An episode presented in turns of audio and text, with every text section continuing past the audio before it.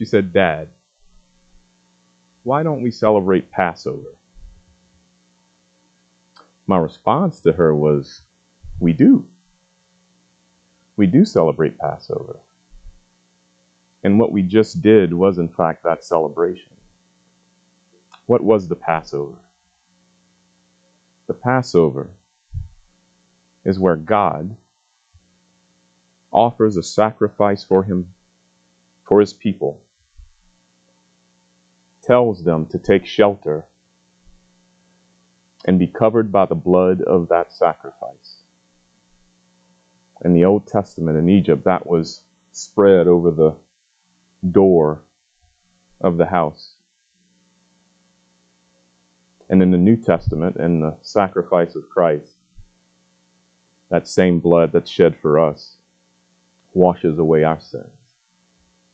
So we do celebrate the Passover. But it got me to wondering,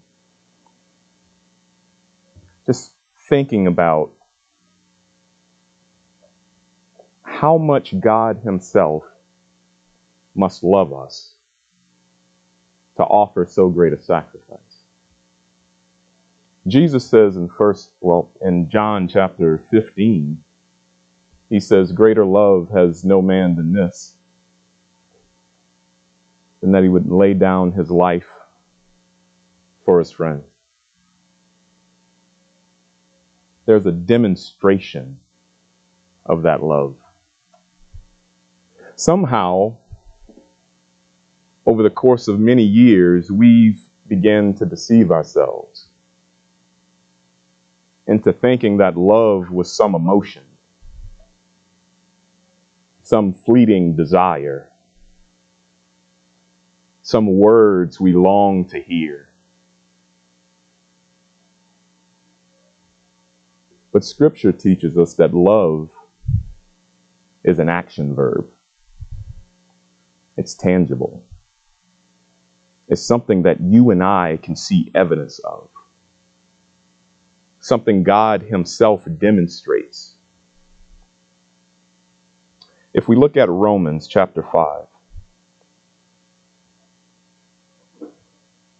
If we look at Romans chapter 5, verses 6, and I'll read through 11, I think we'll see what that love actually is. It reads, For while we were still weak, at the right time, Christ died for the ungodly. For one will scarcely die for a righteous person, though perhaps for a good person one would dare even to die. But God shows his love for us, in that while we were still sinners, Christ died for us. Since, therefore, we have now been justified by his blood, much more shall we be saved by him from the wrath of God. For if while we were enemies, we were reconciled to God by the death of his Son, much more now that we are reconciled, shall we be saved by his life.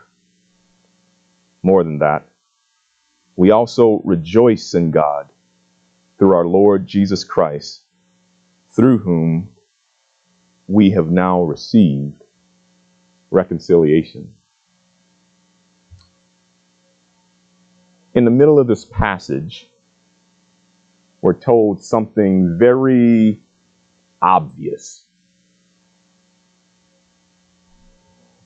Rarely, if ever, would one die for a righteous man.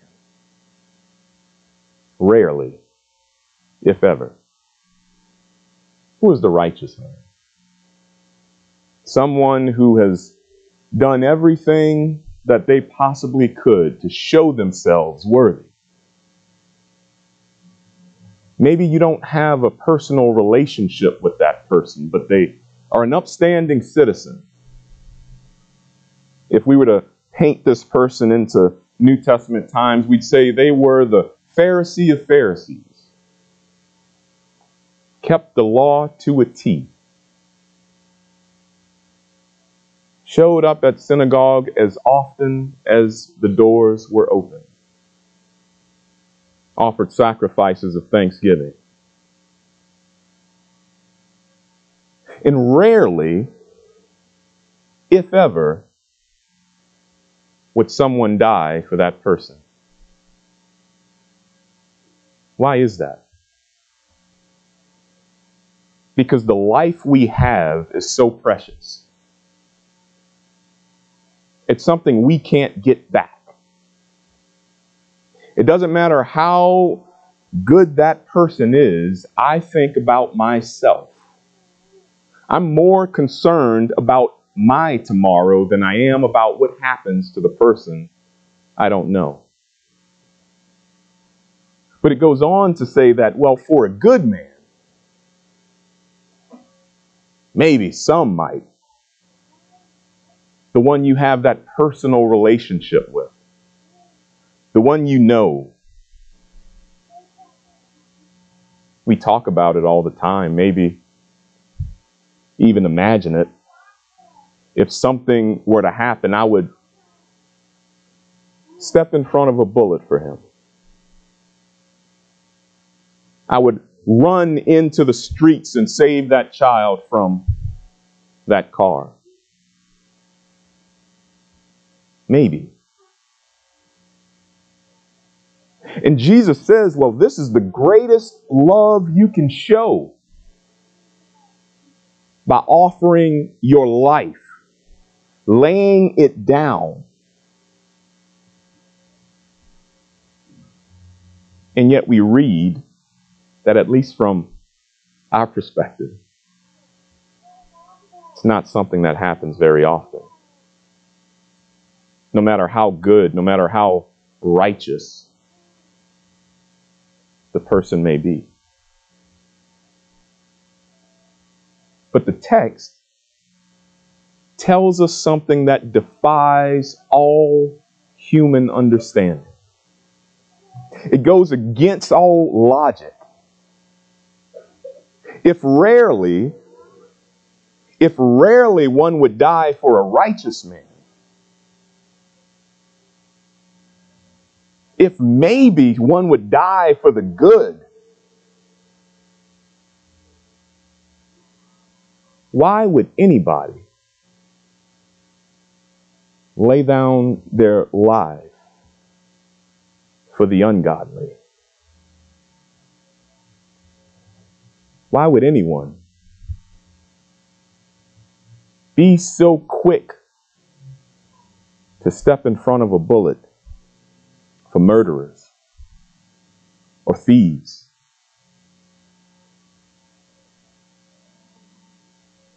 The text tells us that God showed his love.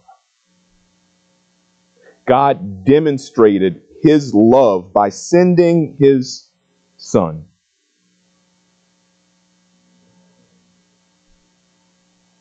He sent his son when we were weak, powerless is another translation, completely unable to do anything for ourselves. In no way did we have the strength, the ability, the knowledge to please God on our own.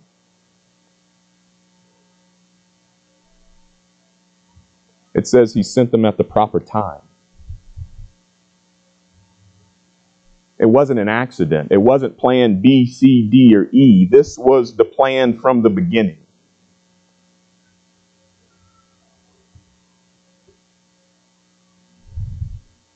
And not only that,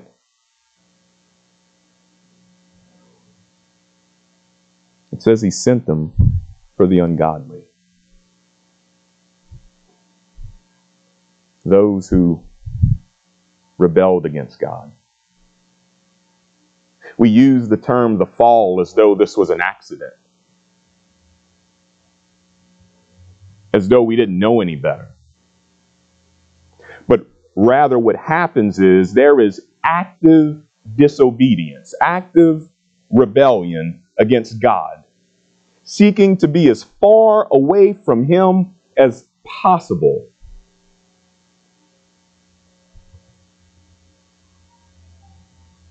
And yet God sends his son.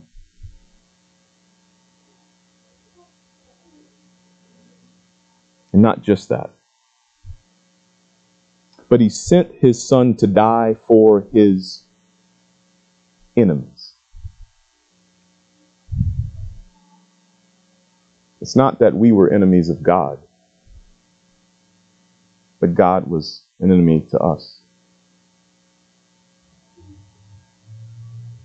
We're saved from his wrath,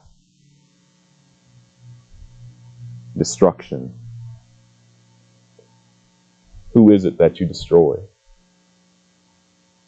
Who is it that you pour out all your wrath against, if not your enemies?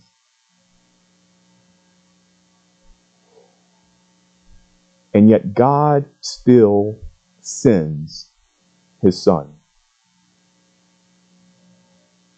God demonstrates his love in this very action. At the proper time, Christ died for the ungodly. And since, therefore, we have now been justified by his blood, much more shall we be saved by him from the wrath of God. The very things we were incapable of releasing ourselves from, the very sins we desired so much. Christ took upon himself and bore the full wrath of God in our place.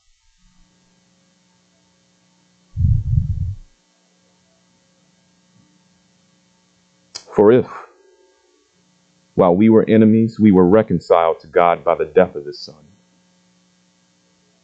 much more now that we are reconciled, shall we be saved by his life. Christian, lift your head. This willing sacrifice of Christ results in the forgiveness of your sins.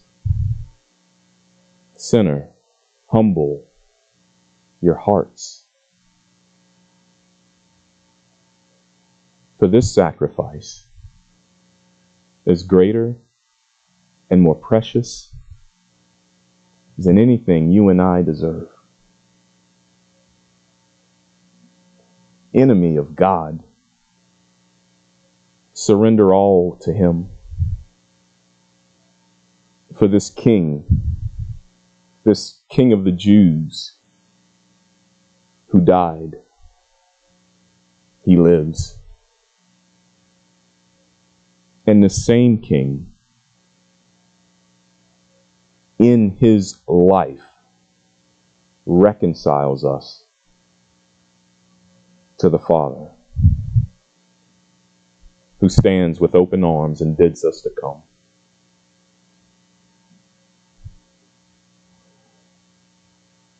More than that, we also rejoice in God through our Lord Jesus Christ through whom we have now received this reconciliation. Let's pray. Most gracious God,